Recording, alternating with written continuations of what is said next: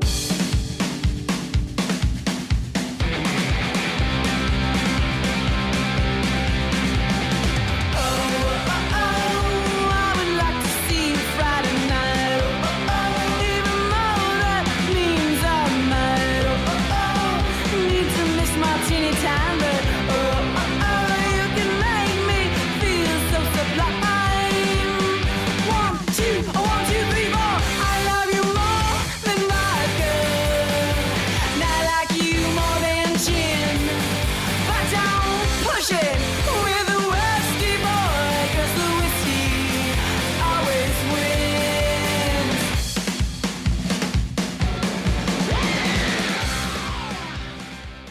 Hey, this is Sailor. Welcome to another episode of Metal, Rock, and Whiskey.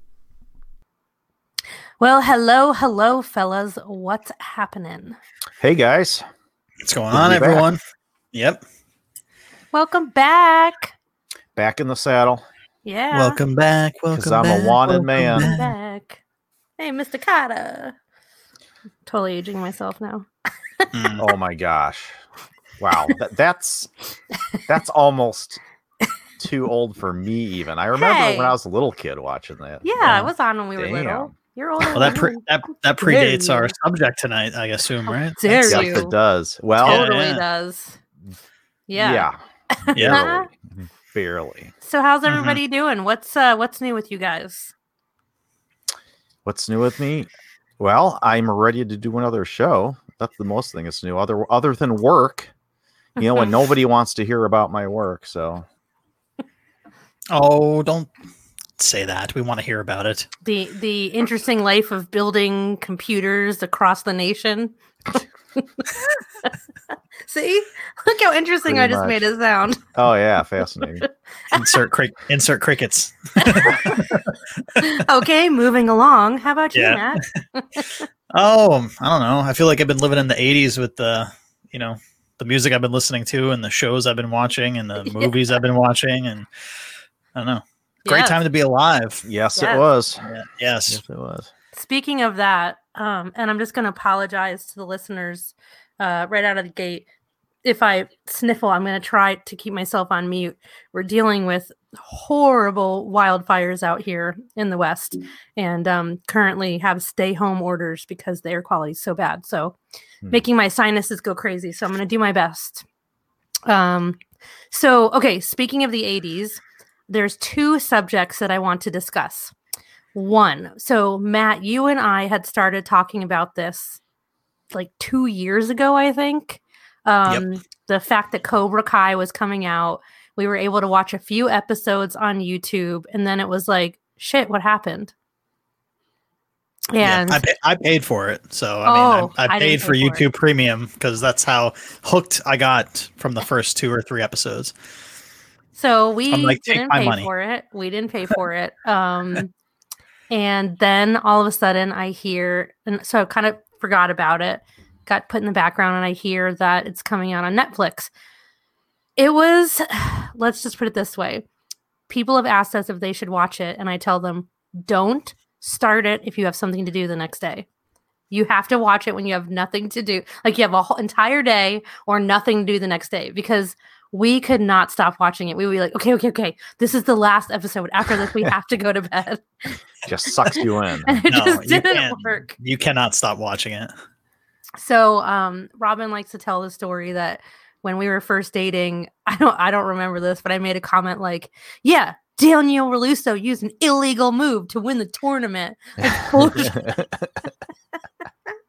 so I fell in at head over heels in love with Cobra Kai. I think they did a phenomenal job um of balancing I don't know, I think like of showing both sides, the light and the dark, the good and the bad, just like people are, you know, people can be Mhm. assholes and people can be amazing. Um I love how much they've made Daniel a prick on the show. That's got to Oh be my my, God, yeah. favorite part. They make him such a douchebag. I love it. My absolute favorite scene is when it's like six episodes into season one, and and Johnny sits down with his new student. I don't want to give too much away, but no spoilers here. I haven't yes, seen he, it. he he will recap the events of the first movie from his point of view. Yes. Hmm. and it's funny, but it's like, you know, Yeah. It makes you think. Yeah. Yes, the Yeah. way he told the story of why they became enemies, and they show clips from the original movies. So they did that so that if you had never seen the movies, you would still be interested in this. Yeah. And I've heard from people that they absolutely have, so they did a really good job there. But when they show the clips, and like you said, Matt, I was like, I don't remember that. I don't Yeah. like. There was a couple of things I didn't even remember, and I'm like, oh my god, yeah, what the hell? Mhm. It it it wasn't as cut and dry as it seemed. Exactly. Yeah. You know what? That reminds me of one other thing that um, someone told me, and I went back and it changed everything. The movie Top Gun. All right. From what I remember, you know, Maverick was the hero, Iceman was the jerk, and all that. But you go back and watch it. hmm And when Maverick's Maverick was a really dick. the asshole, he was He's kind of a total dick. And yeah, it Yeah, the other way around. Iceman was right about him. He Yep. was You're dangerous. Yeah, yes, absolutely. you're dangerous and you're you're you're boastful and you're you're just a dick, Yep. little dickhead, strutting your little peacock feathers everywhere. Like fuck off. He was right. I was absolutely right. Yeah. Especially when he's like, oh yes, yes, exactly. Yeah. I mean, we could go down this road forever, but um, you guys, if you haven't seen Cobra Kai yet, watch it. I'm telling you, you have to watch it, and then find me on Instagram and tell me what you thought. Um, I'm more in love with Johnny than I've ever been. I have to say, he is hilarious. He's such a fantastic actor, which I really would have never known. I mean, as a kid, like he did a good job playing what seemed to be a douchey kid, but there's so many layers to his character now. Um, and just some Well, of the shit that happens, crap. Oh my god, I love him. And that's what I appreciate too about this series is that they take the time to sort of peel the onion on everybody, you know? Yes. So you Mm. get like absolute and absolutely everybody. So you have a connection with every single character. They're not just a face or a villain or a hero, you know. Well, that's the advantage good you get stuff. when you have a TV series as opposed Exactly. to a two-hour movie. Absolutely. Yeah. Absolutely. Yeah. Yeah. Yeah. I love it. It's so good. Um, you'll find yourself just the whole time. I don't know. Most people have agreed that just you're gonna go, ah, wow, what a dick! Like every, what a, oh man, what an asshole! Or no, no, no, don't do that. Just, just when you think it's gonna be okay for Johnny, something fucks up. Or just when you think they're gonna be friends, something fucks up. You're like, no, it was. They were almost there. So good. You're pulling for that moment, you know? To- Of course, of course. Yeah. Yeah. So I have my speculations about what I think is going to happen in the next series. Um, I think there's going to be a little yin and yang, but I won't spoil it. All right. Well, now I'm gonna have to go watch it. Yeah. Well, not if you have to work tomorrow.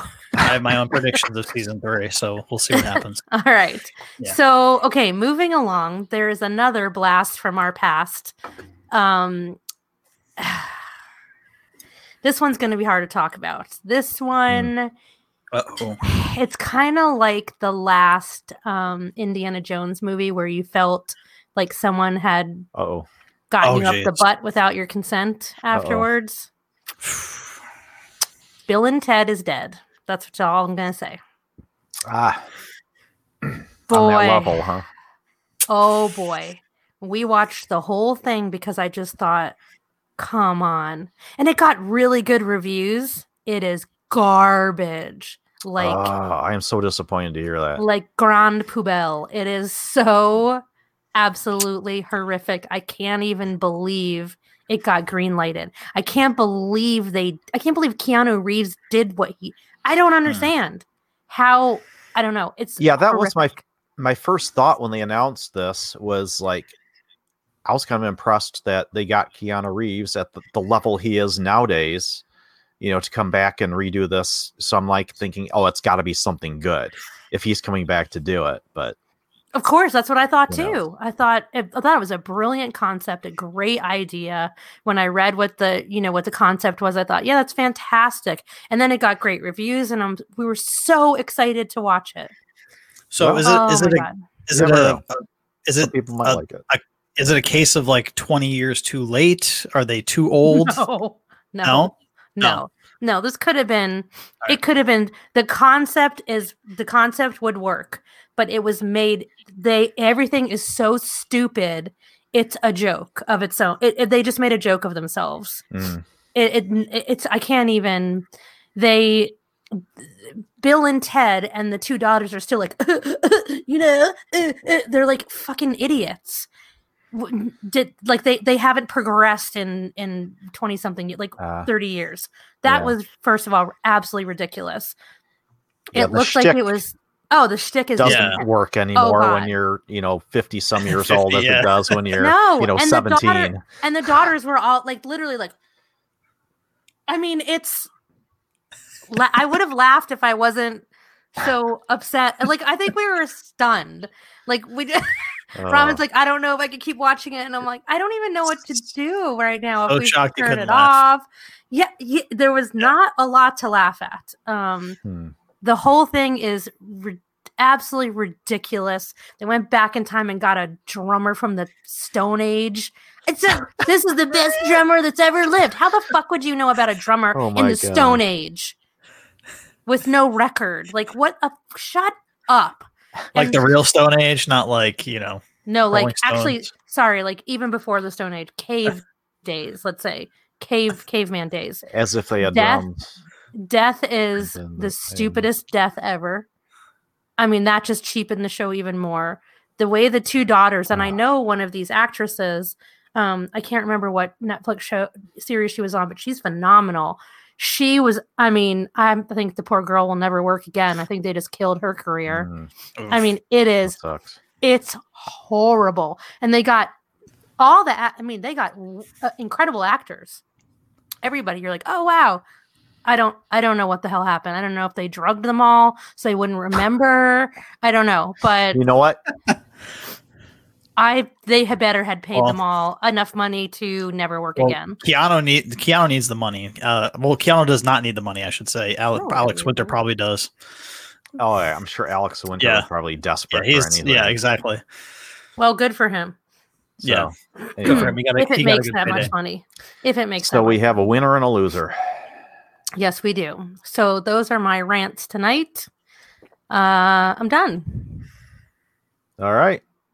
And disgusted So now that we have that out of the way, um, we want to welcome everybody to the first part of our hair metal series.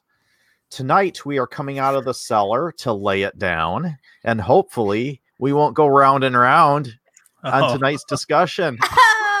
Oh, As if you well can't uh, guess what we're talking about.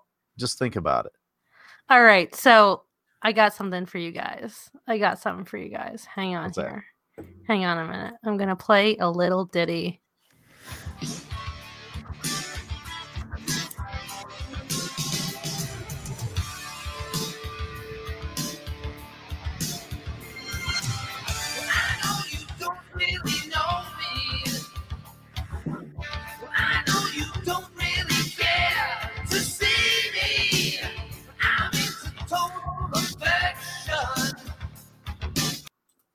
Oh man, love that song. Love Such a good song. So there's your That was, hint, listeners. Hint, Definitely on hint, hint. my high school playlist for sure.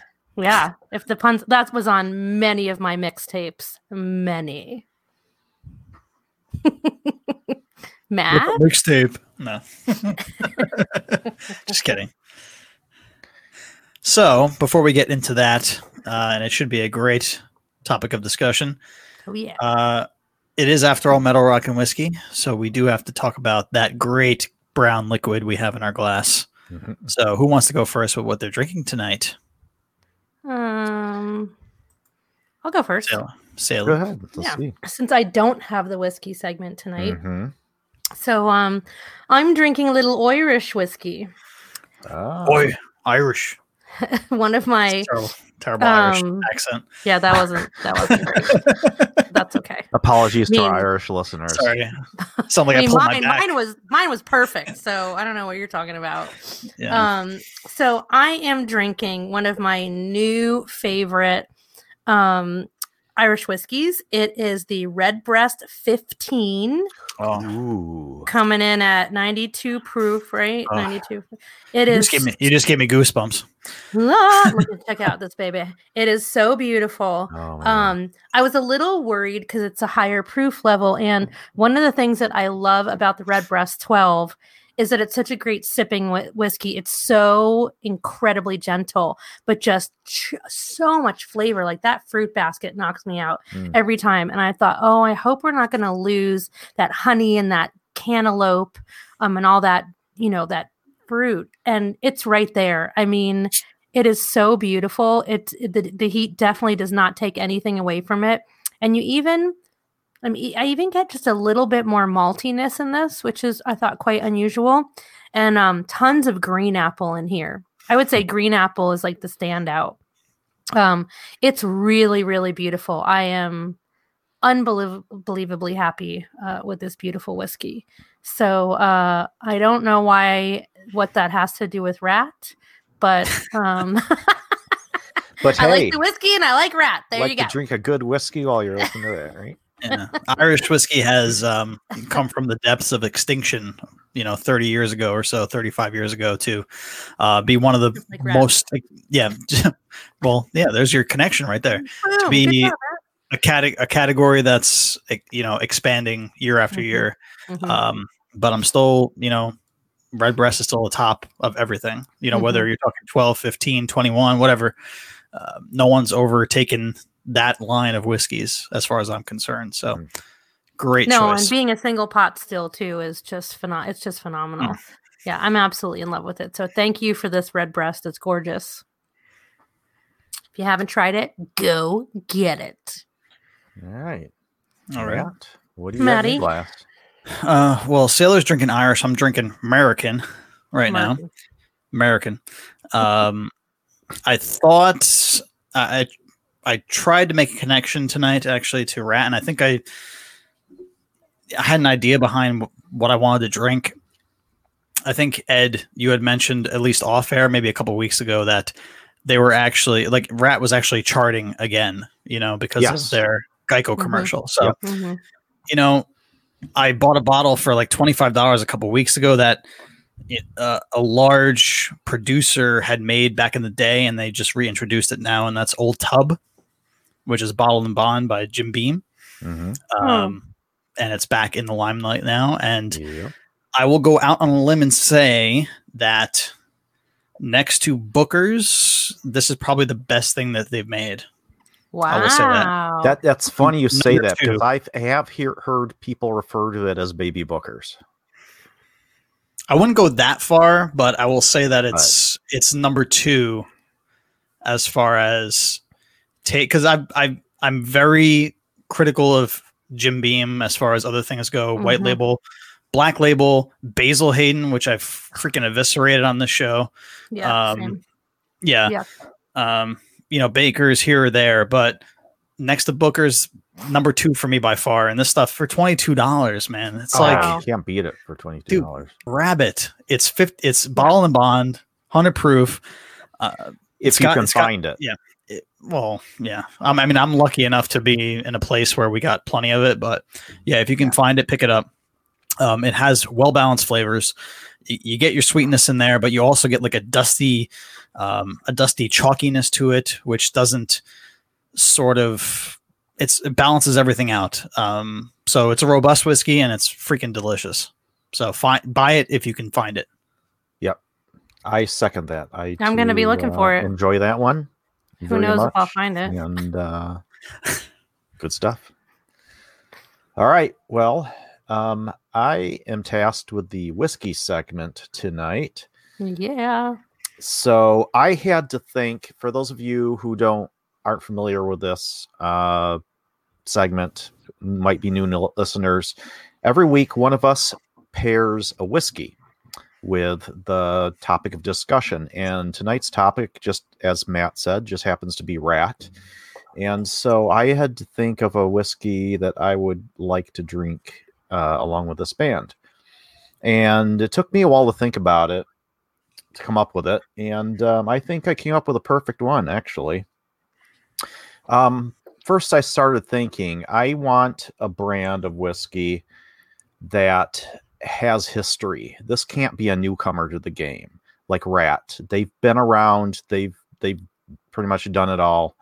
Um, they're definitely not newcomers to the metal scene and rock scene. Um, I also wanted something that was a little bit hotter than your standard whiskey, uh, like Ratt. They're Because they're hot. they're a kick-ass band. They're hot. I mean, than your average rock and roll band out there. So uh, yeah, so I wanted got something a little slightly higher proof. This one's coming in actually at 100 proof or 50% ABV, if you will, and um, something else too. Ratt could the, that band could also be considered somewhat of a pioneering uh, band, being one of the first in what would eventually come to be known as a hair metal genre, as we we mentioned earlier. Um, and also, my bourbon is named after uh, one of bourbon's pioneers, who is credited with opening the first commercial distillery in Kentucky, which just happens to be in the town of Louisville at the time. So, and also, this bourbon is one of my absolute favorites, something that I always will have in my collection, like the band Ratt. And my bourbon that I'm drinking is Evan Williams Evan White Williams. Label, bottled and bond. nice choice. So I thought that would be the perfect Great whiskey stuff. to go with Ratt. The nose is sweet, honey, cinnamon, caramel, a bit of heat on the palate. Um, I'm getting nuttiness that I've don't remember getting before, but that's the great thing about bourbon. Sometime you could drink something for years, then all of a sudden one day, depending on what you had for dinner or whatever, you can have a sip and like, wow, you pick out a new Mhm. note you didn't Mhm. discover before. So, yeah, great stuff. Um, something I that you can find pretty much anywhere, and it's reasonably priced too. I think the handles I can't find those in uh, Illinois, the 1.75s, but I did pick that up in Missouri for I don't know what was it, twenty two dollars or something It's like that ridiculous. for a Yeah, 1.75 well. for a for a Mhm. bourbon this good at this proof. It's it's Mm-hmm. it's just unbelievable value. Evan Williams is so dangerous for me because it's one of those things that I could drink outside. You know, if I, wa- I'm going to have a glass outside, and then before you know it, you're like halfway through the bottle, and it's like, oh, Oh, shit, yeah. I got, I got things to do today. Yeah. Okay, Yep, Yeah. it's an easy drinker. I feel Yeah, the same yeah. way. Sure. And it's Yeah. priced so and it, like we used to grab a couple bottles at a time and be like, ah, it's so cheap, grab a couple. And then that's just again, same thing, it's dangerous. So I I, I just have Mhm. to keep one bottle in the house and just calm down, slow down. I really like that. It's an excellent choice. I wouldn't have thought of it. So Yeah, great unless job, unless Ed. you're unless you're the mayor, of course, and the mayor, you know, well, the mayor, yeah. mayor, yeah, yeah, we love the mayor here. The mayor's a big fan. um before we move on to the main discussion i forgot to mention something there's a lot going on right now let's face it um last night I- have you guys been keeping up with these verses With these No. verses. Mhm. Versus, verses. No? I take it that as a no. No, Yes, it's a they're staring at me like what the hell are you talking about? Like like Bible verses or like, no yeah. Yes. Have you been keeping Ah. up with your bible verses? Lord have mercy because sailor's definitely the one to be talking about fucking bible verses. No offense to all the christians listening at all.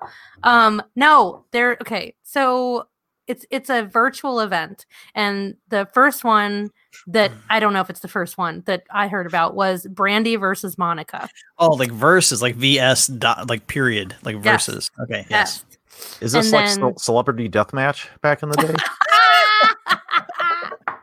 no, no one. Yes, Oh no. man, So last night was um Patti LaBelle and Gladys Knight. oh, okay. ooh, Yeah, yeah. So um I we we were coming back from Seattle and we raced home and I was like I got to make some soul food for this. We had it we got a bottle of champagne and I do not like champagne but that's what Patti drinks. She always has to have a bottle in her dressing room. Um I was going to wear my favorite wig and my best heels cuz that's also a Patti thing and I I didn't get around to it. But um so it was incredible we were screaming at the people who produced it the whole time. It's live. and uh, you can watch it on Instagram or Apple Music. Um, and I think that was it. So it's streaming. Um, the sound guy, I'm pretty sure. Well, Patti said she was going to cut him on the show, uh, and the teleprompter guy. So they're they're probably we'll we'll do a pour one out for those guys. They're probably dead somewhere. But um, at the end, um, Dionne Warwick came out to sing their very famous song that they all recorded together, which was Superwoman. Oh, I And, thought you were uh, going to say Wow. that's what friends are for. They did do that's what friends are for. I think they did it before Dionne came out, right? Or did they do it together? I can't remember. We had a lot of champagne. Um, but it was it was incredible. It's such a fantastic concept.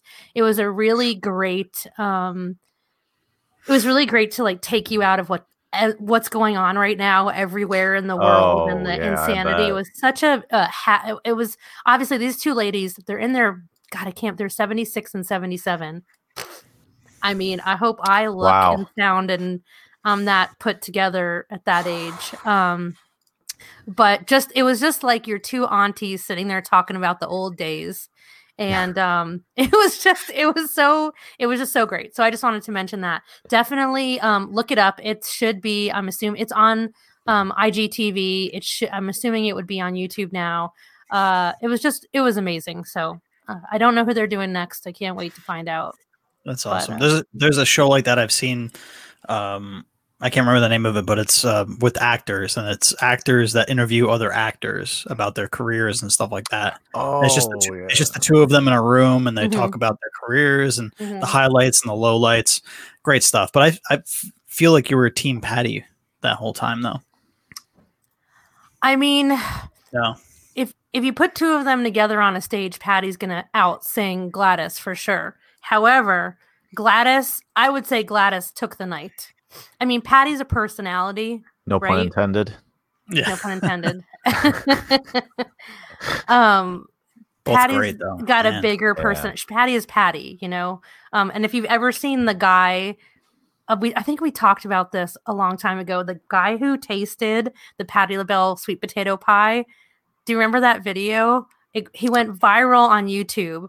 So he's like, "I'm y'all. I'm gonna taste taste this Patti LaBelle pie, and Patti, this better be good." And he's eating, and he's like, "Oh my god, Patti!" And he kept his going. He's like, "You take a bite, Patti, Patti," and then he starts singing look that one "On. My Own," and- but he could sing. Oh my gosh. And so I, I, that he was hilarious. First of all, kept screaming Patti, but then him singing out was like, "Holy shit, that sounds like Patti LaBelle." So she found out. He he ended up on the Ellen show with her, and then had like went to her house and she made dinner for him, and they sang together, and it was incredible. But um, yeah, I mean, she's just an incredible personality. I don't know if you guys know, she's like notorious for ki- for wearing these like killer high heels and then kicking them off in the middle of like getting down on a song. She did the kickoff last night. We all screamed. It was amazing. And she has a backup pair of shoes. She's always got extra shoes. Um, and then she flaps her wings. It's called. She does Oh the like God. this when she. It's. But I mean, her voice is, will blow you away. You know. Oh sure. It's Yeah. amazing. Um, but yeah, I mean, Gladys last night was getting down. I mean, they're basically like karaokeing, which is kind of weird, but I don't know. There's a few problems with it last night, but um, yeah, it was incredible. I mean, they're both. First of all, you can't pick one or the other in something like that. You know, there's there's no winner or loser. They're just both so incredible. And then when Dionne came out, I was like, oh my god, this is everything. That was it. I was done. We'll have to, we'll have to get into your hate for champagne later. Oh, there's a well- lot of hate for it. We'll do it. We'll do a metal rock and bubbly or something. Oh, you want me puking on camera now? Great. Okay. I'll make sure I fill up my stomach. see, April first is quite No. a ways away. You see, you No. have plenty of time to. Uh, Gross. Okay. On that note, let me tell you something. We're going to listen to a bit of music 'cause now I'm thinking about vomiting for some reason before we get into our main subject tonight. Shut up and listen. You take the midnight subway train. You call another shots. You strip lightning. You're in love.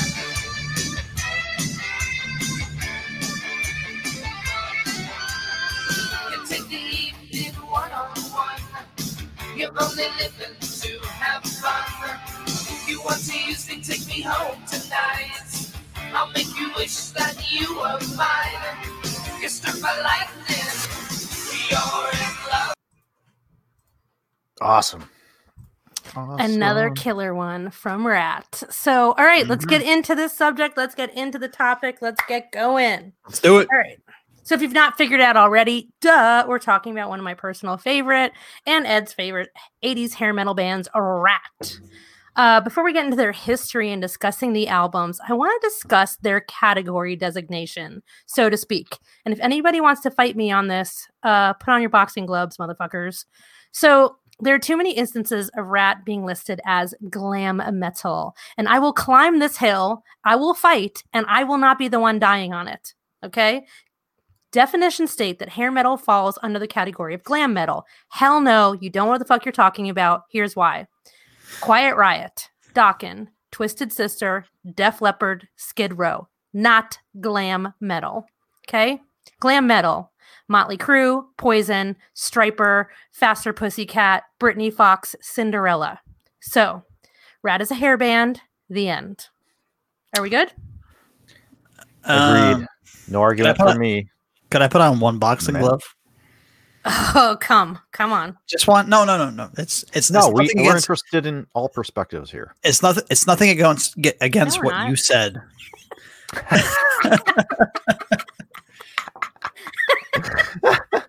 Truth be told, but but maybe it's my it's it's how I define glam versus hair. So okay. To me, just just to me, okay, Mhm. hair metal bands are a little more dangerous in their music. So for me, Quiet Riot fits that. Ratt fits that, yes. But also Motley Crue fits that also. Like I don't consider Motley glam metal. Oh, they are the Okay. epitome of Like glam metal. Stryper, yes. Poison, yes. Um, I would flip Def to glam, but that's just me. Um, Def Leppard Def Leppard? is not. Cl- they never Oh, even wore. Oh my Yeah. god, no, they're no, not God, even no. dipping their toes in the same Not even close. like Motley. All right. Not even oh close. god. Not even close. All right. all right, Ne- absolutely not. Listeners, No. go back to our Def Leppard No. episode to see how I feel about that band. But anyway, We already know, but that doesn't mean that it belongs in the wrong category. They have nothing to do with glam. They weren't into looking um androgynous and girlish. They weren't into the makeup. They weren't into um showboating and the outfits and the to me, strutting and the to me it goes posturing. it, to me it goes more it goes past the look to a certain way you carry yourself and all that stuff. It goes past just the look. way oh, it's all about the look. That's It's all. all about the look. That's what Okay, it was. okay, so hair metal just meant that they were dudes with big long hair. That's hair metal, right? Okay. Okay. So if you want to like so Guns technically Roses, another good Metallica could have been hair metal, you metal. know, but they're thrash metal. But you could have called them hair metal at the time. Yeah. Truly. But when when the the the difference if you look at and think about Poison, Motley Crue, Cinderella, it's just very much it's much more about the looks, it's much more about the prancing, it's much more about the whole um they're, they're creating an atmosphere and it's this whole showboating and production. And the other guys are really just playing fucking rock you know they're just rocking the fuck out. I mean yeah they're they they're looking good and they like the ladies and they're gonna kind of you know uh in, in that respect they're very much alike but it's much more just dudes with big and lo- big long hair. And you know twisted sister was very costumey but that again d- completely different than what glam turned out to mean. And I always felt, and I think I said this on our Quiet Riot episode too, that I felt that they were, for me anyway, they were kind of an outlier because I felt like they were always more, a little bit more heavy metal than all of the other, they're all their um, contemporaries here. So that's Sure. me. But yeah. you have to understand too, like we talked about in the Def Leppard episode, heavy metal and hair metal were kind of the same thing at the time. at this time, yes. At the time, they that, were. yes. And we're talking about your origins, and that's what gives you that designation, right? So, um, you know, ha- like for most of your career, were what what was your like Pantera? We're not going to call them a glam metal band, even though the the pictures we uncovered were absolutely hilarious. Um, because the majority of their career, they were just a hard rock band, right? Hilarious or horrifying? metal band. well, A both. little of both. Yeah, Yeah. yeah. Um, yeah. So, I mean, for all intents and purposes, you could say Quiet Riot is just a heavy metal band, or you could say they're a hair metal band. Later on, as you know, the Motley Crues and the Poisons kind of came in and started their whole thing, is when you saw the split with heavy metal, thrash metal versus glam and hair metal, and that's when you had the you know, um, oh yeah, fuck those bands. I only listen to heavy metal. Those guys fucking suck. Because they saw them called hair metal somewhere, shame, uh, which is a shame, you know. But then that's when that split and divide started to happen. All right, you've beat me back down. I'm retreating right now from the hill that you've claimed. I made my half-ass push to take the hill, and Get back on guard. All right, let's talk about the band now that we got that out of the way. all right. So, Ratt formed in 1977 in San Diego as Mickey Ratt. Mickey Ratt, yo. Mickey I love Ratt. that. Yo, Sounds like a mob enforcer. Yeah, Mob he's the and guy. torture, He's the guy that's gonna come break your leg. Listen, we got a guy. You don't pay us on time, you're gonna get a visit from Mickey Rat. He's gonna break your legs. You're gonna or like. Mickey, or like Mickey Mouse's, you know, like they tried to they His tried to go with him first. cousin. Yeah, his strung out exactly, yeah. cousin. He's not a mouse. Yeah. He's a rat. it's like you see him at a bar and like you know somewhere, and you're like, yeah, you know, you might know my brother Mickey Mouse. You know, You got all the fun. All right, we're gonna we're done. All right. so the band five dollar handies in the bathroom at the back of the bar. I had to. I'm sorry. So did he have three? Did he have three fingers like his brother Mickey Mouse? Oh, I don't know. He's a rat, not a mouse. You Oh, know. okay. Oh, They, All they have right. more, they have more fingers. So the band uh, at the time was lead vocalist and guitarist Stephen Pearcy, uh, lead guitarist Chris Hager, bassist Tim Garcia, and drummer Bob Eisenberg. So in 1982, Ratt created what's known as its classic lineup of Pearcy, new lead vocalist Warren DeMartini, Good The guitar. guitarist. I'm sorry, lead guitarist Warren DeMartini, uh, new rhythm guitarist Robin Crosby, No and new bassist no uh and new bassist Juan Croucier Ooh. and drummer and uh new drummer uh bobby blotzer. Just to tie it up there, Just- Bobby just- Blotza. bobby bobby blotzer. And like the majority of bands that we've discussed throughout the years on the show obviously uh lineup changes would plague the band for its entire lifetime. Still no one touches death but still. Um we've we've seen some. Unintended?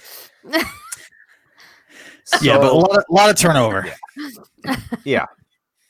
A lot of turnover, a lot of drugs. But anyway, the band released its self titled album independently in 1983, which led to a major label contract with Atlantic Records. Uh, this original EP sold over 100,000 copies, and that's kind of insane for a self release, um, especially since they weren't getting all the big promotion and everything else. I know they did have a following in the uh, on the LA club scene. I know that. Um, but the band's popularity grew playing the club circuit in LA and Hollywood, and they even managed to get a radio hit with their first single, uh, You Think You're Tough. Yeah, you think you're tough. 100,000 records for an independent EP is fucking bonkers, even for today's standards. That's crazy. okay, so they get signed to Atlantic. They immediately begin writing. It's March of 1984, and they hand Atlantic out of the cellar as a result of their work. Dude, what a way to come out of the gates. This album was a hit with fans and critics. It got tons of airplay. The song Round and Round received heavy, the video for Round and Round received heavy rotation on MTV. I mean, heavy rotation. Mm-hmm. Um, and you could tell, you know, in their music, you could hear the influences of Van Halen, Aerosmith, Judas Priest. I mean, which was just so of the time and so perfect. um, to incorporate those sounds in 1984. It was everything everybody was looking for. And I will say though that these old music videos they do not hold up as well as the music Videos does. don't- God no. Nor do the album covers. Let's just No- say that now. Except for one, I will be just we'll Hold be on, about. hold on. Let's hold on. I have something for you guys. Let's look at this album cover, shall we? Because I I have it right here for us. If you'd like to see it. Let's see it. Go ahead. Okay. Let's figure out how to share my screen. There we go. Okay. Now, let's see. We've got um a chick, Not just a chick. Tawny Kitaen. Tawny Kitaen. Sorry. Yes. yes, that Tawny Kitaen who I think slept with everybody from in- the Whitesnake videos. yes. Um, so she's on her knees, um, and there's smoke in for her face, and her she's in a skimpy dress that's all cut up, and she's got her big hair. And uh, yeah, that's She's crawling out of the cellar. she's crawling out of the cellar on her hands and knees to come for you. Mm. And as a teenage boy, you're like, yes, it could happen. It's possible. That's who that album I, cover. I had no for. idea that was her, but now I do. Wow, that's great. Yeah. Yeah. Sorry. I thought everybody knew that, but yes. No, it's all right. It's, it's cool. I mean, Ed jumped on that right away. So yeah, that's what we'll we'll check out the album covers as we hit all the albums. Yes. uh, despite the success, strangely, Round and Round only peaked at number 12 on the US Billboard charts, which is amazing for a first album, but surprising they didn't chart higher because the album went platinum many times over in the US. As we know, platinum is a million copies sold. Um, they would go on to play a world tour that sold out stadiums and arenas worldwide. And, uh, you know, by the way, if everyone remembers VH1, Mhm. Round and Round Video scored one. Yes. Score number 61 on the greatest hard rock song show. Um, That's pretty amazing, actually. it is it is The amazing. greatest hard rock songs of all time. That's pretty. That's pretty impressive. I would agree. I would agree. Yeah. Um, now let's go back to 1984. Yeah. What was Now- released that year? Now, what a great fucking year because Yeah. I was first of all, I mean, I mean, I was born. I mean, first of all, let's just say, say no that. more. Say no But more. Show's Wh- over. That is that Thank is you a for year we have that is a year we have touched on. I feel like in eighty five percent of our shows, one Yeah. way or Yeah. another. yeah, I can Eighty-four think seems to come up two, quite three, often. four- Yes. So ride the lightning. I mean consensus here. Mhm. Um, Born in the USA, which Taking we might talk. over the charts. yes, which we might which we might talk about in a future live episode that we've been plugging. Yes. Yes. Um, Purple Rain, Mm-hmm. obviously, which we just talked about. Uh, y- you know, Van uh, Iron Man, yeah, Van Halen's 1984. You know, great use of synth as we've talked about ad nauseum. Um, Iron Man's Power Slave, Mhm. great stuff. Uh, and Tina Turner's Private Dancer, which we have not talked about, surprisingly. We have not, but it was dominating the charts. That's why. I, And a little little album from uh, one of the members of Jackson Five, I believe. yes, Michael. We always talk about his albums on every like it's like every show. Oh, and a Michael Jackson album was on the charts. Wait, forgive me Um, if I'm wrong, but what did he drop in 84? Because Thriller was 82. Thriller? No, No, Thriller was 82, bro. We're in 84 now. Wait, What did he? hold on. Oh, you know what? Yeah, it's 82. Oh, you got 80 me. 84. Sorry. No. Yeah, yeah, yeah. You're right. You're right. you're right. Okay, Is bad in 84? Or is that I'm later sen- on? I'm the senile one here. I'm the senile one. Michael Jackson bad was um uh I don't think so. And that was 87. oh, Yeah, I was in high school. Yeah, that was 87. sorry, Ed. You're right. I stand corrected. But regardless, it is a monumental year for music. Yeah. Monumental Yes, so year. perhaps that contributed to why it only peaked at number 12 is kind of my thinking because it was such a popular, you know, everybody was listening to that song, everybody had the album. It was huge. If you were there, you remember it. Whether you liked them or not, you remember it. Yep. So anyway, next up in 1985, they released an album called Invasion of Your Privacy, which peaked at number seven on the US Billboard charts. The two big hits on this album were the one Sailor just played for you You're in Love and Lay It Down. Again, it was received with positive reviews by uh, critics and fans. And although it didn't receive the same success as Out of the Cellar, um, it did uh, reach double platinum and uh, remains highly regarded amongst uh, hardcore Ratt fans. So, speaking of album covers, we have uh we have this little ditty. Uh how do I zoom in on this thing? The frig. Here we go. There you go. There we go. Um, okay, so you have again a chick, not Tawny Kitaen, and uh, she's in her boudoir, and she is putting socks on. Not really Looks like sure I get. Hmm. Yeah. Now, this was the album cover that got my attention. Is it okay? She's in her undies, um, and just like a little tank top. But is the point that invasion of your privacy that like like it's voyeuristic, like someone's looking in on her? Because otherwise, the scene makes no fucking sense. Well, it doesn't seem like she cares that someone's looking in on her. Well, to be honest with you. obviously, obviously, Yes. she likes it.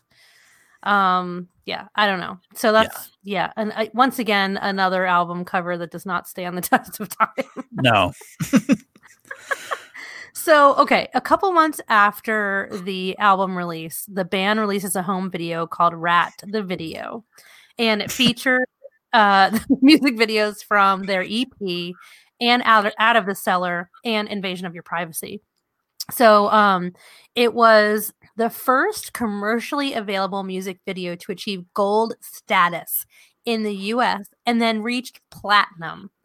This was everybody had this everybody traded it for the longest time. This was i remember this was everything. Um and by the way the lady on the cover was a playboy model. And um i mean you know it's 1984 why not? So this is obviously a trend throughout the 80s um but because of this cover um they the ass hats at uh parents music resource center used this as an example of naughty naughty album covers at a congressional hearing dealing with parental advisory advisory labels. Fucking idiots. Like if you look at it now just get the fuck out of here. Like come on. Yeah. seriously. Man.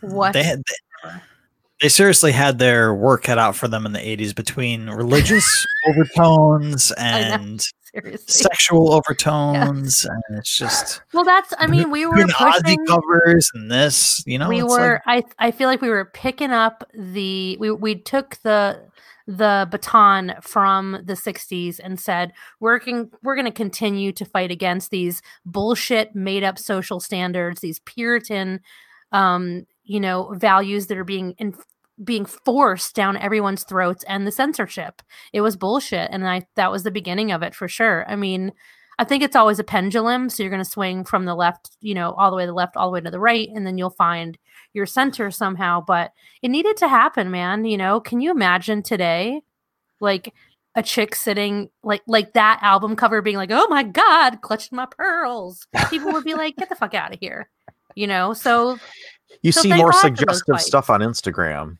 You see more For suggestive stuff on a cereal commercial let's be But- real. Too. but at the same time and this this could be another tangent into a different topic but do people take album covers as seriously as they did back in the day? Because i mean as far as when when you, in the 80s you're going to a store you're buying an Yep. album you're buying a cd and that was all part of the experience the Yep. album album Yeah. artwork you open it up you look at the track listing all that stuff Mhm. it's not the same as it was when it's on your phone Nope. you know uploaded to your car you know it's not the Yeah. same yeah. Nowadays, you may not even realize know what the artwork is until you buy it. You know, and so you download the song because you know about the song, you've heard it. You want want the album, so you download the album, and then you see the artwork. Oh, that's exactly I don't even do that because I I'll buy it to support the artist and then I just stream it. So I don't even look at it. So. I just it I don't know. I just stream it. So yeah, no, it's not as important. But I think the point is that it was just another part of the work Right. um and the you know it was it was it was part of the work to fight censorship and to fight these um bullshit moral quote unquote standards that um that are they're just it's just ridiculous art is art let everybody choose for themselves that's my rant. Let's listen to some music shall we? All right so let's listen to this little guy. This is one of my favorites. Oh yeah.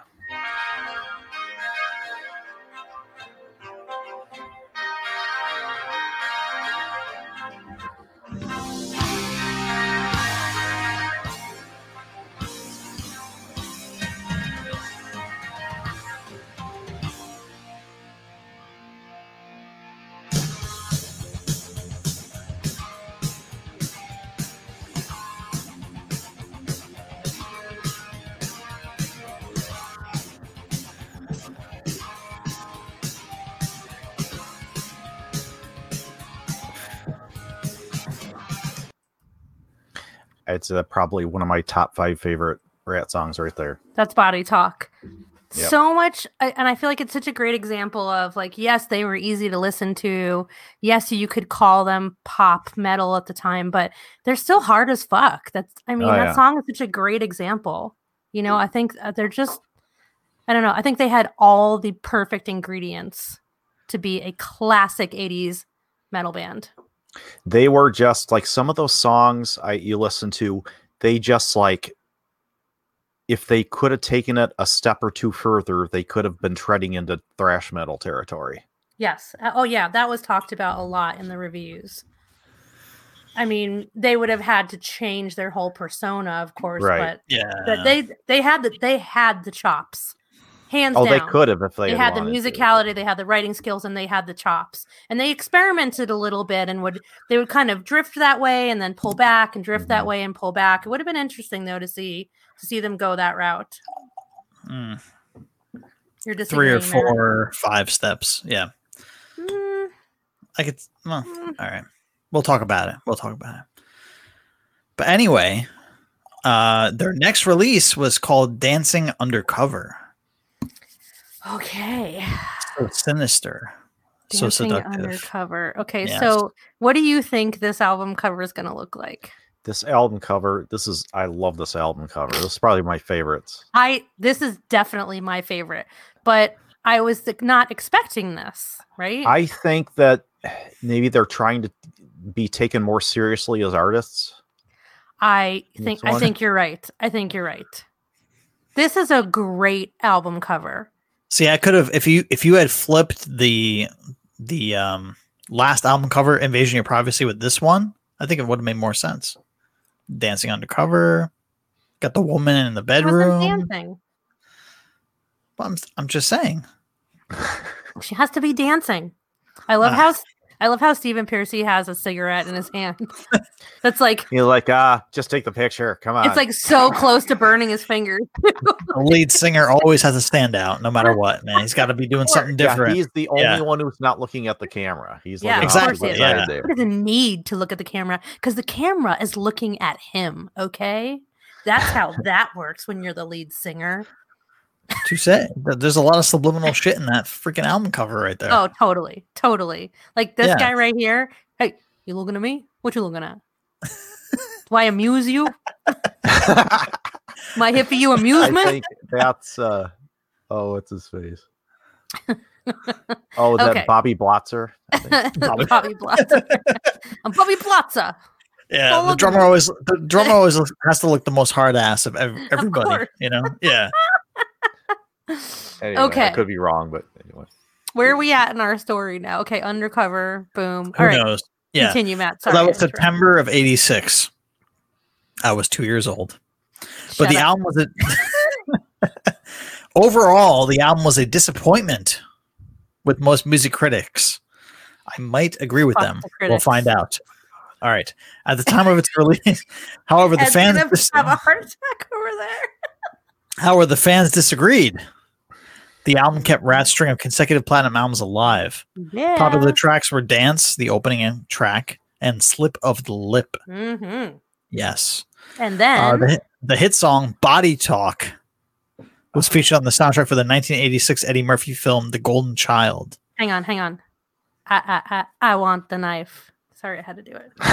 I will say If you're a Golden Child fan, you know you know what you I can ev- you can eviscerate me for this, but I have not seen that movie. I've seen it, but I haven't seen it since I thought on saw it in the theater when it first it was first released. It's been that long. Matt, you just broke my heart. I can feel it. I'm I'm sorry. like bleeding inside.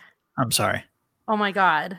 Like 80s Murphy for me is coming to America, and I I really haven't seen anything else. Oh, Beverly Hills Cop. Yes, You it's know. around the same time. haven't Golden Yeah. Child?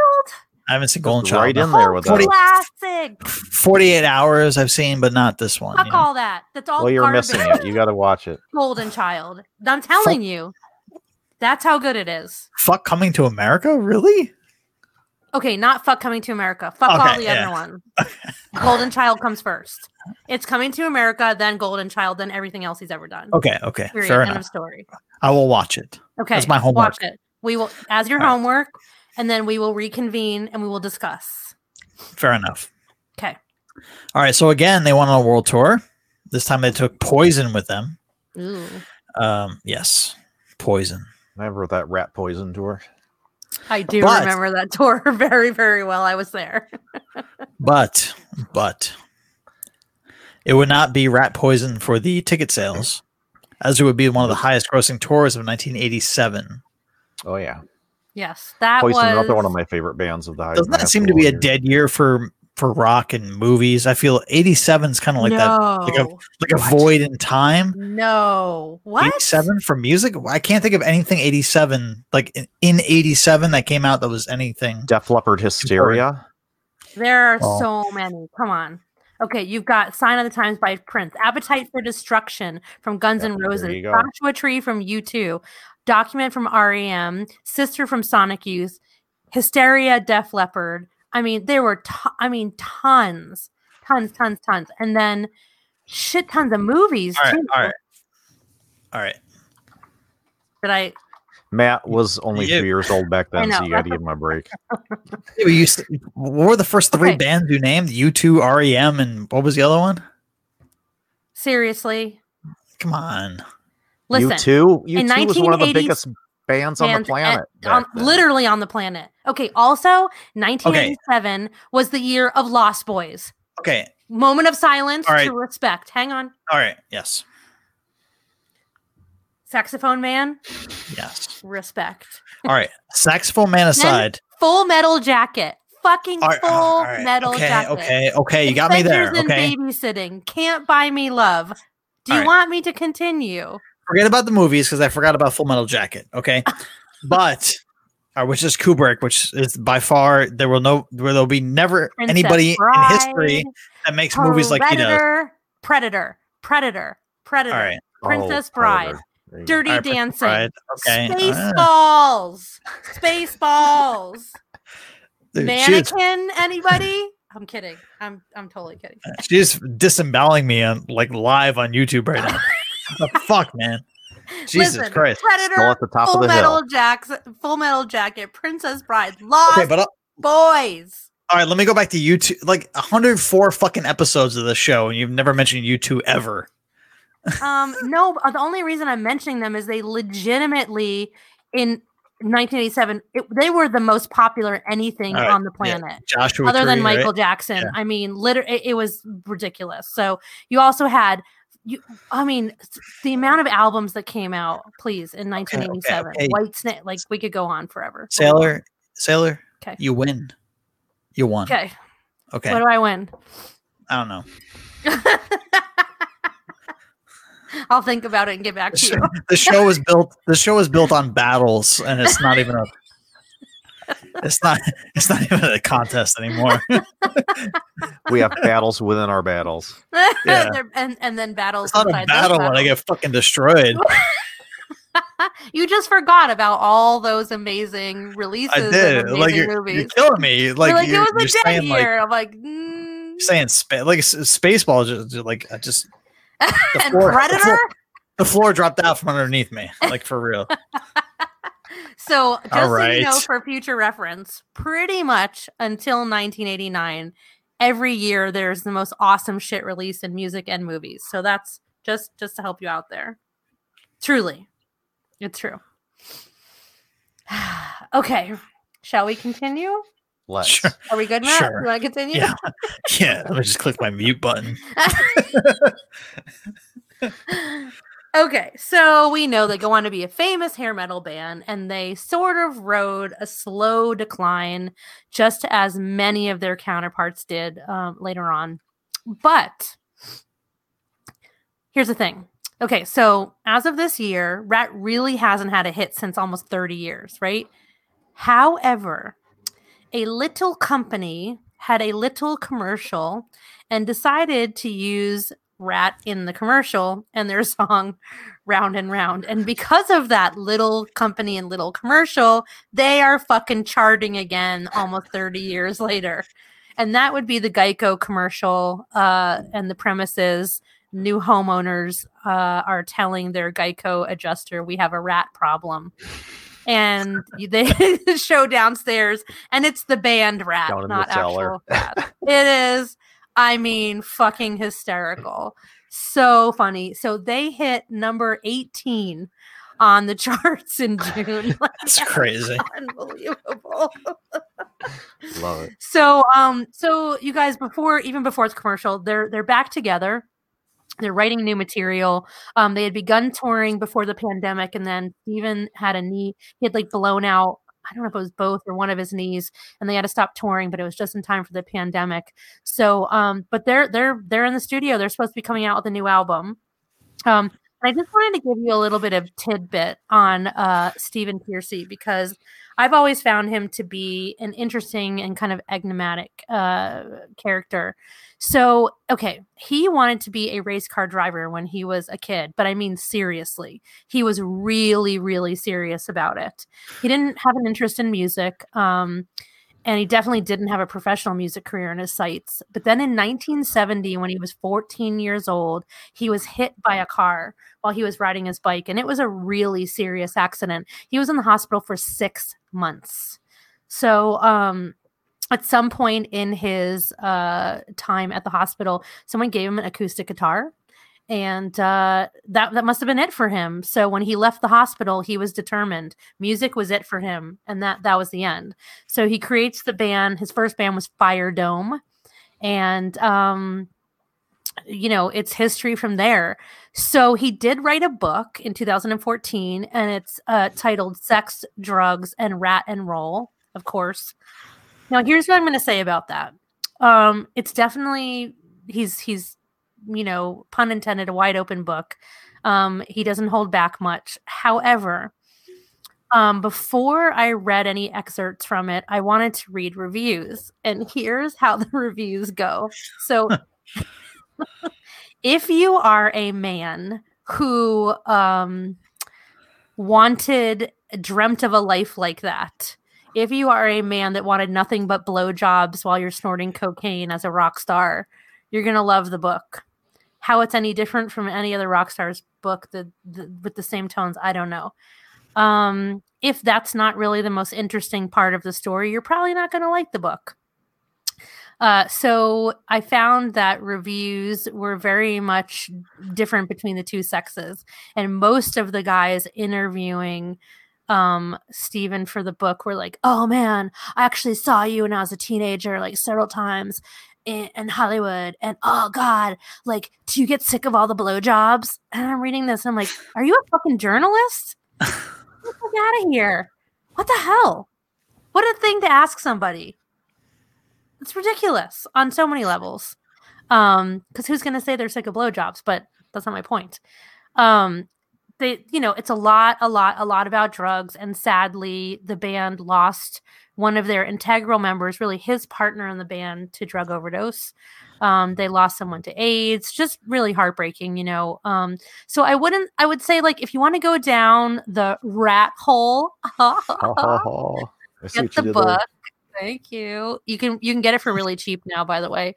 Um but it it's it i'm just prefacing like what the content is just so you guys know. That's all. That was my intention. Gotcha. so um all right we have a battle to do, you guys. I, Oh, I didn't yes, you even remember that that was the fucking point of the show. So we're doing a three way, guys. there has to be like a lot of sex puns tonight because that was the whole band's thing. totally the whole band's thing. Um, okay, so we're gonna battle. Go figure. I'm sure you guys have like guessed already. Out of the Cellar from 1984, Dancing Undercover from 85, and Invasion of Your Privacy from 86. We can only you choose flipped two of those around. what I do. Uh, I Invasion of Your this. Privacy was 85. 85. and Sorry Dancing. Under- Undercover Cover was 86. 86. Sorry about that. Yep. Okay. So, um, okay, only one album can reign supreme. Typically, what we do is eliminate one album and then battle the two against each other. Uh, do you feel like that's what we want to do tonight, guys? I think for me that's fairly easy to do. Okay. Sure. Well, and we'll start with We'll you, Ed. start with our I'll start with my number three, Okay. and if we all in agreement, then uh I'm gonna drop it. Um out of all the three of these albums, two of them I'm having have was having the hardest time choosing between the two. The third was kind of obvious. Um Invasion of Your Privacy in 1985 is definitely my least favorite of the three, even though it has two of my favorite songs on there, You're in Love and Lay It Down. Um the rest of the songs on there, there let me I don't want to sell them short. There are some great songs on here. Um, I mean, they even dabble with ballads on here a little bit and like closer to my heart. Um, but that's to me, that's not Ratt's strong suit. Um, but uh, yeah, all for all, I I I do like the album, but I think it's a couple of love notches below the other two. So that's the one I would eliminate right away. Um, Hmm.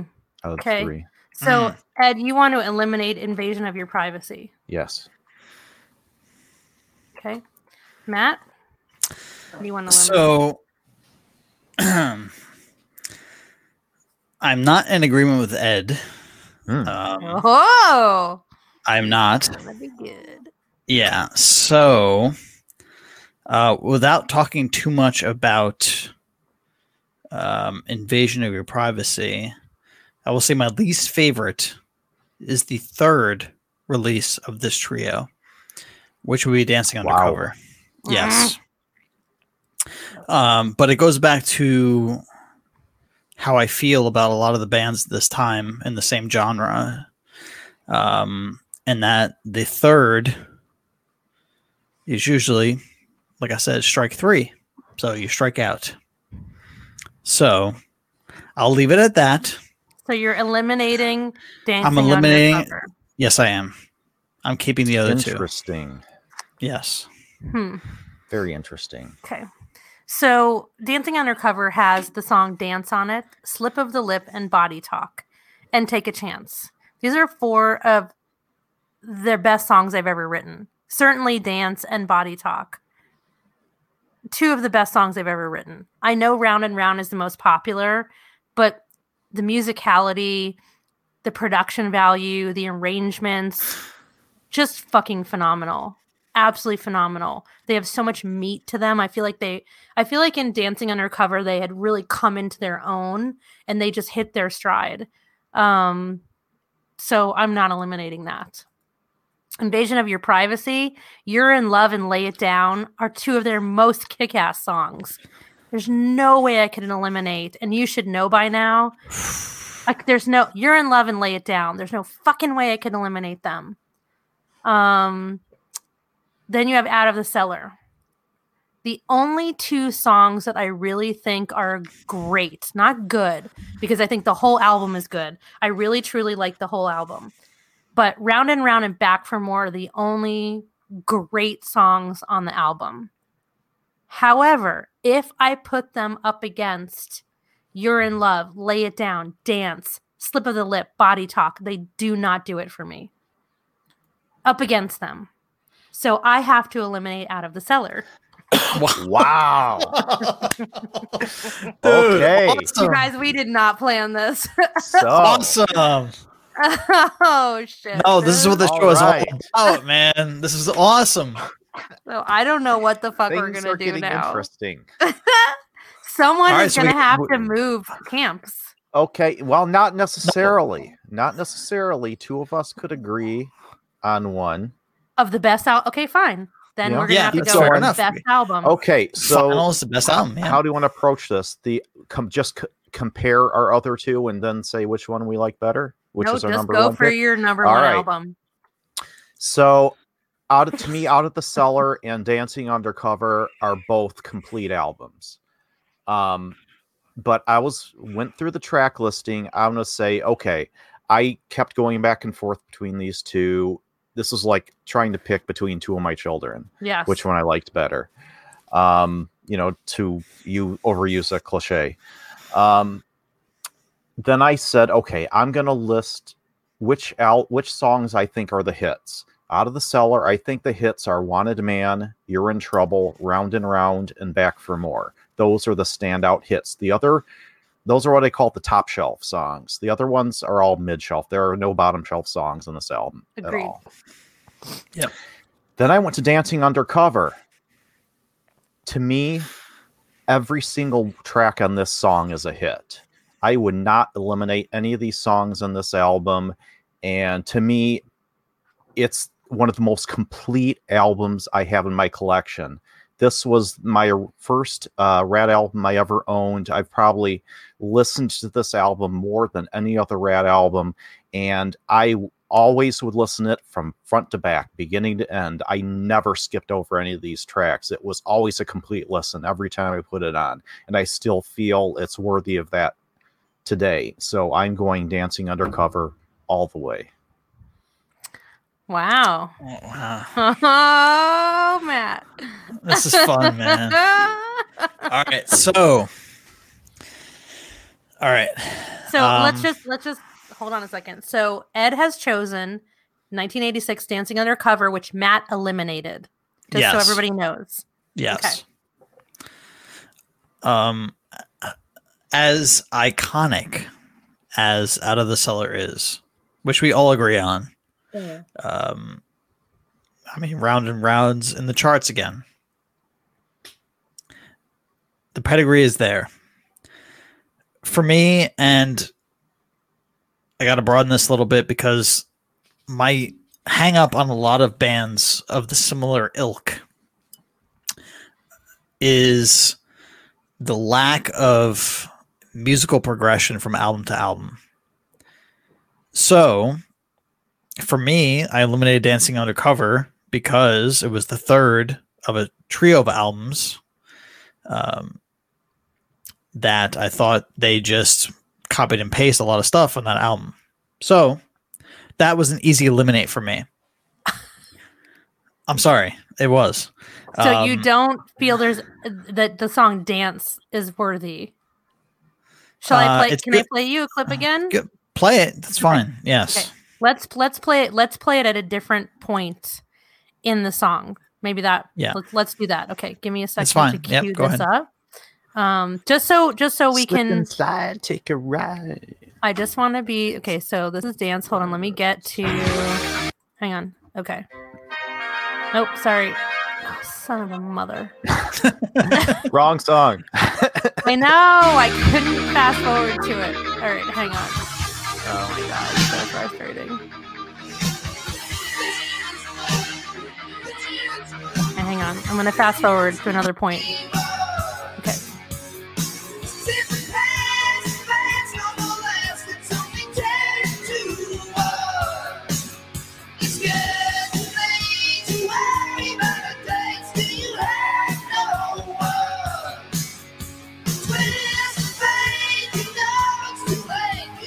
Comes.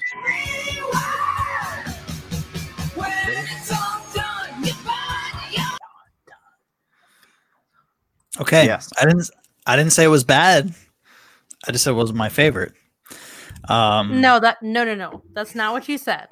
That's All right. Copy and paste. Yeah. Copy and paste. These It's songs fine. were copy and paste. It's fine. Okay. No, it's not. It's not. Alright. I'm just I just want to be Yeah. I just want to understand and be clear. So, okay. I'm not I saying they're not talented. I'm just saying that I heard a lot of the same stuff on that third album. Okay, that I heard in the previous two. Um, but for me, that first album is fucking great. It, it's great. Um, you have the name recognition on the hits, but uh, I feel that they were playing around with some stuff, and I think that it's a band at that time that weren't 100% sure of what exactly they were at that time. For out of the cellar. For Out of the Cellar, yes. Okay. Um, 85, Invasion of Your Privacy. For me, the second half of the album kills it. And I feel that that's their most complete album. It's their most dangerous album. Um, it's their best album. Musically, lyrically, Which song in Uh, specific? everything. Well, I gotta In pick a song. Well, you said the Oh. second half. All right. Well, I, I love Got Me on the Line. Great song. Okay. Are we queuing that up? Mm-hmm. Okay. Yep. Yes.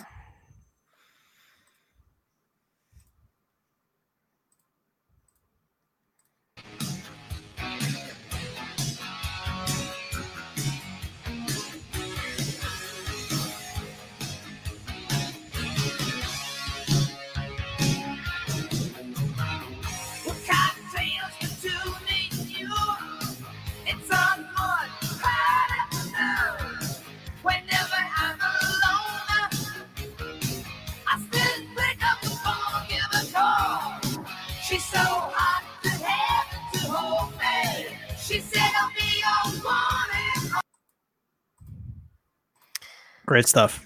Funny that you say that because I don't see how that song can touch dance That's fine. or body talk. That's fine.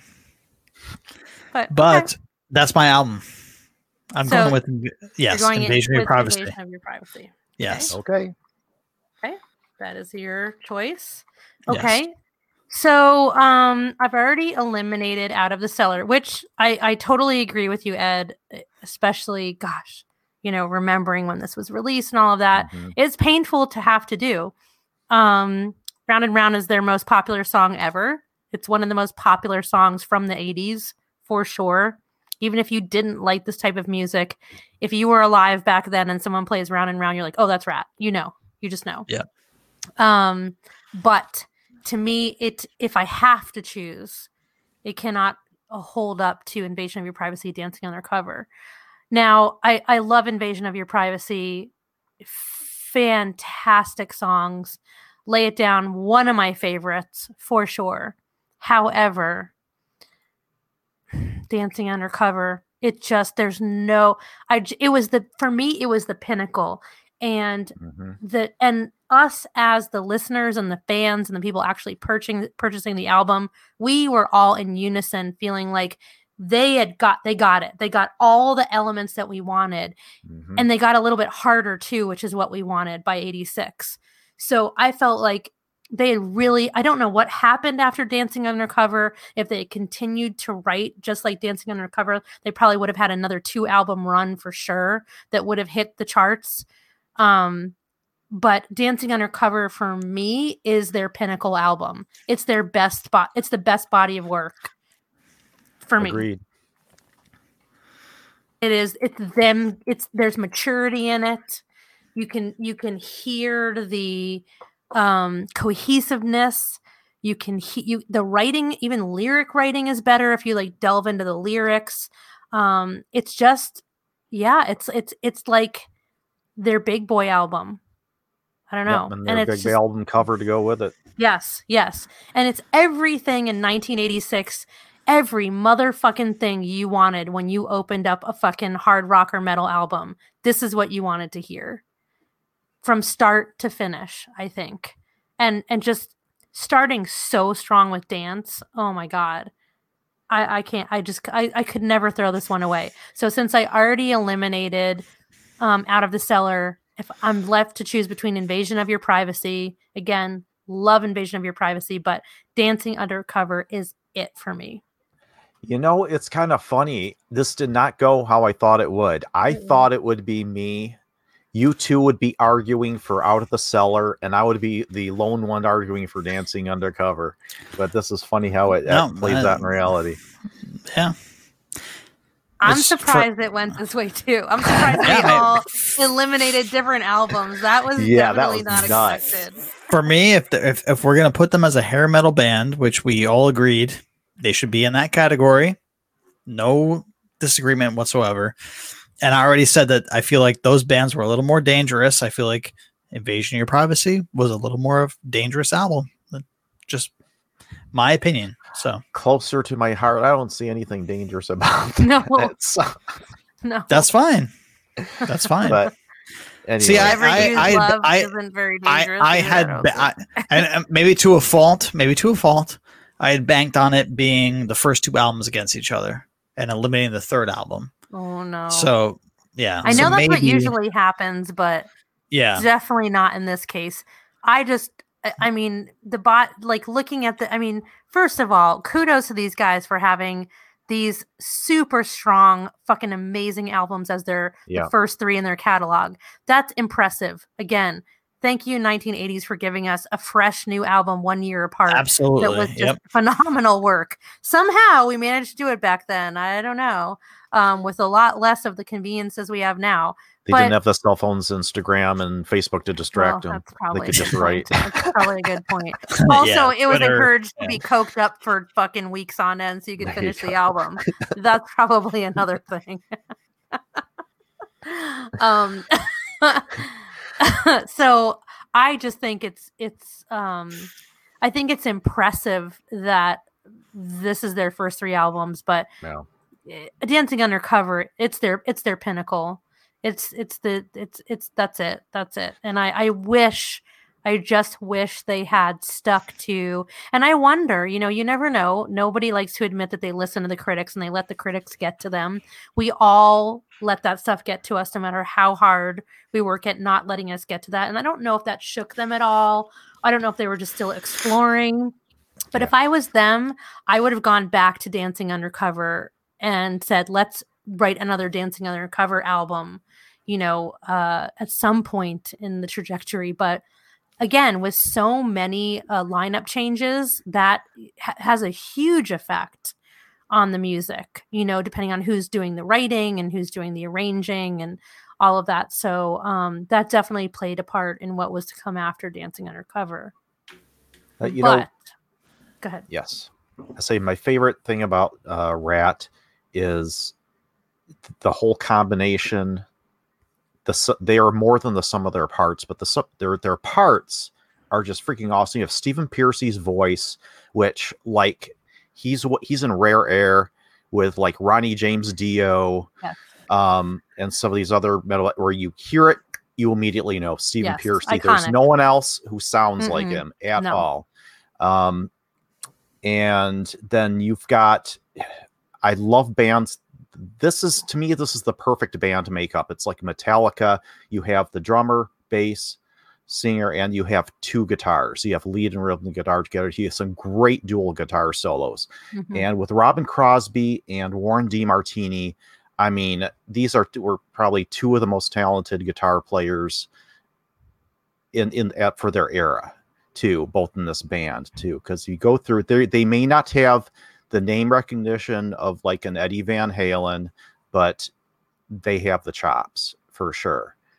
And um, it's Yeah, just their all and, musicality and their is sound, their guitar sound. You, you will meet. they even if you created that sound Yeah. they and that's one of the things about Ratt is that they they and thank god they get the respect for this they get they they are one of the creators and the founders of the hair metal you know that la rock sound and and rightly so i mean they helped to create that entire sound that so many bands um copied after them even some bands that were had existed before their they became Ratt and then changed their sound after because they were fucking dominating. I mean, think about it. You know, when they're their uh, self self uh, released EP comes out and sells a hundred thousand copies in 1983. What other bands are kicking around at the time? All of the other glam bands and a lot of the other hair metal bands that came from that part of the country came after them. Absolutely 1000% copied or or in were influenced by influenced them by them. for sure. I mean, yeah, absolutely. I mean, you get both, you know. Yes. That was 1983. That's really, really early to have a sound like this, I lo- similar to Out of the Yeah. Cellar. I love you, Ed, but I can't.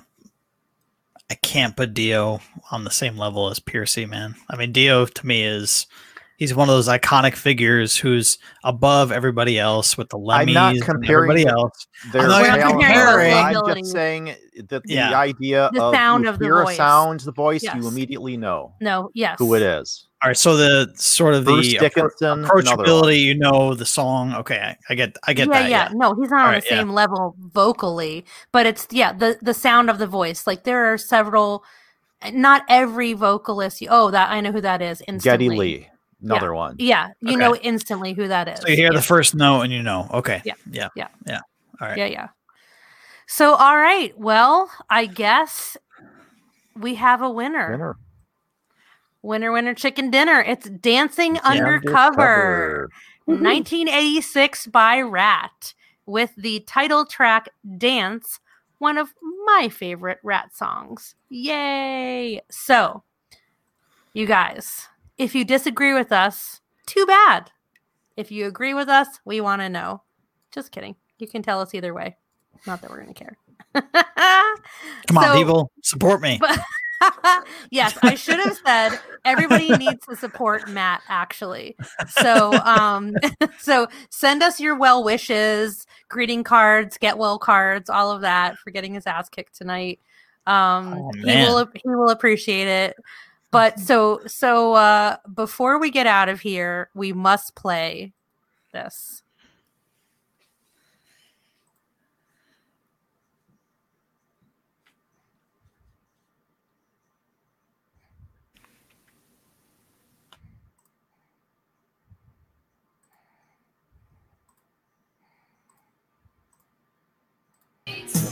You make the night.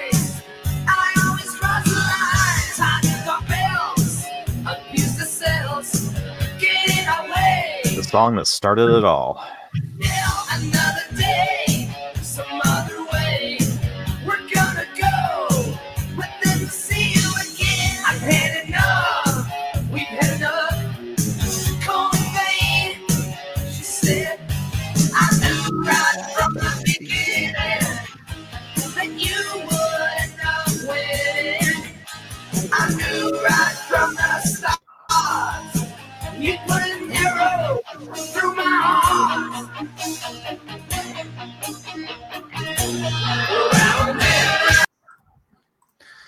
There you go.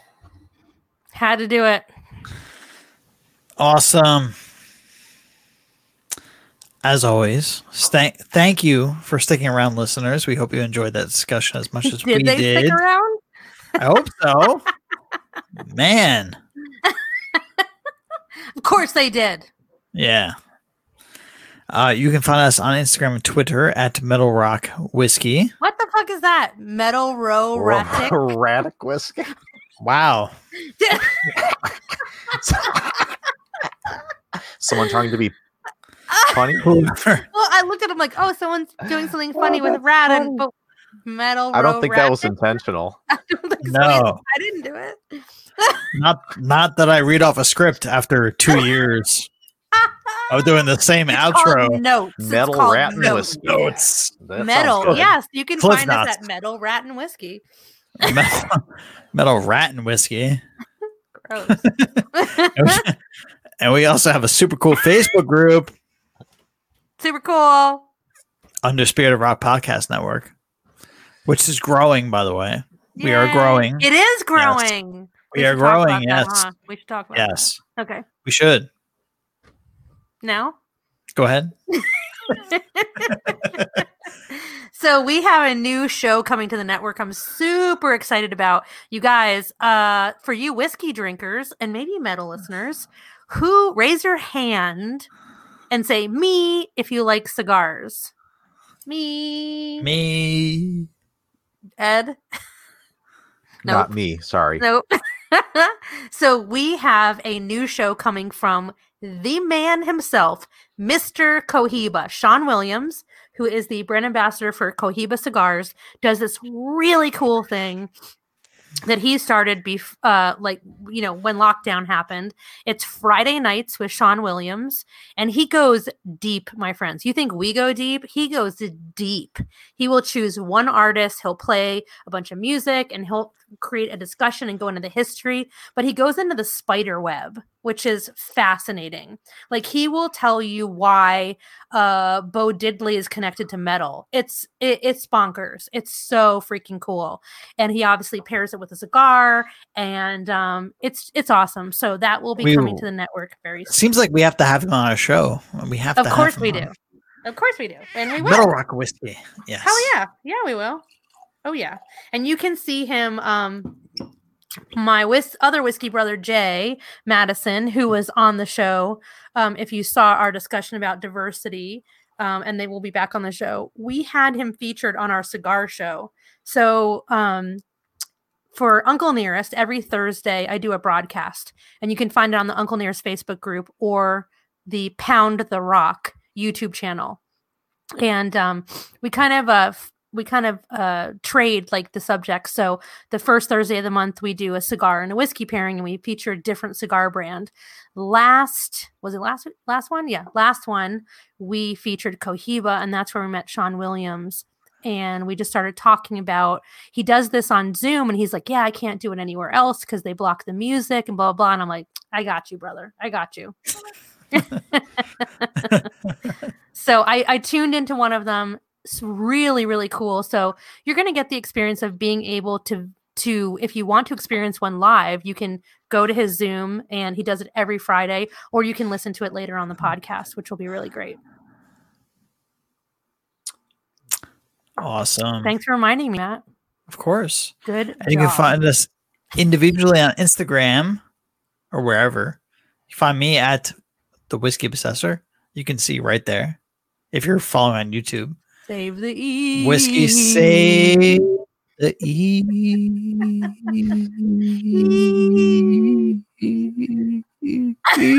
Everybody just tuned out and like, fuck that. That's the go. That's the cigars that are kicking in. I can't. That sounds like the um uh what's her face Yoko Ono. Uh, she did a song like that, or no, sorry, a movie like that, where she zoomed in on a fly crawling on someone's leg. I'm not fucking kidding, you guys. Fi- Google it. A fly climbing up the leg, someone's leg, and the whole all you hear is ee. ee, ee, ee, ee, ee. Trust me, just Google Yoko Ono fly movie. Ah, shit. You're welcome. Where can they find you, Sailor? Do they want to find me after this? I don't think they do. Oh fuck. I'm Sailor Retro. You can find me on Instagram talking about whiskey and cocktails and shit like that. Um, if you want to see me rage out, you can follow me on Twitter. And on Facebook, I'm just Sailor Guevara. All right, I'm a simple guy. All you have to do is get on Instagram and look for Bourbon Geek, and you'll find me there. That's it. All right, and hey, listeners. Oh, and this show too, I guess. Hey, listeners, if you love us or even just like us, please hit that subscribe button. Give us a review if you'd like. It really does matter. And of course, tune in again. I don't know if it's going to be next week. It might be the week after that I don't either. Who for another episode Who runs this shit? of Metal Rock and Whiskey, where we'll continue our series on hair metal. And before I give my outro, what should we what what should we play on the way out from Ratt. Matt, you want to pick since you got your butt kicked? Sure. you tell me. Oh, lay it Come down. On. Lay it down. All right. Yeah. All right. We'll play Lay It Down. And while we play Lay It Down, I'm going to do my new outro, which should have always been my outro, which is fuck racism.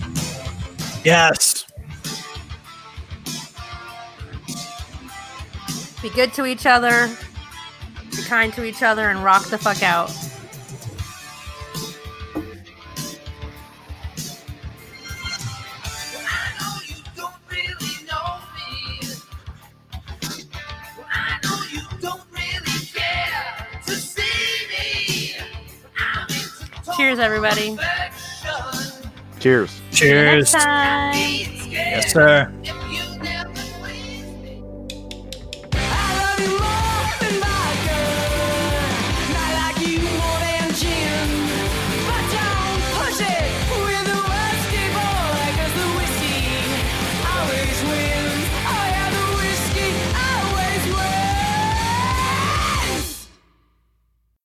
Hey, this is Sailor, and you're listening to a Spirit of Rock podcast network show. Find this show and many others at spiritofrockpods.com.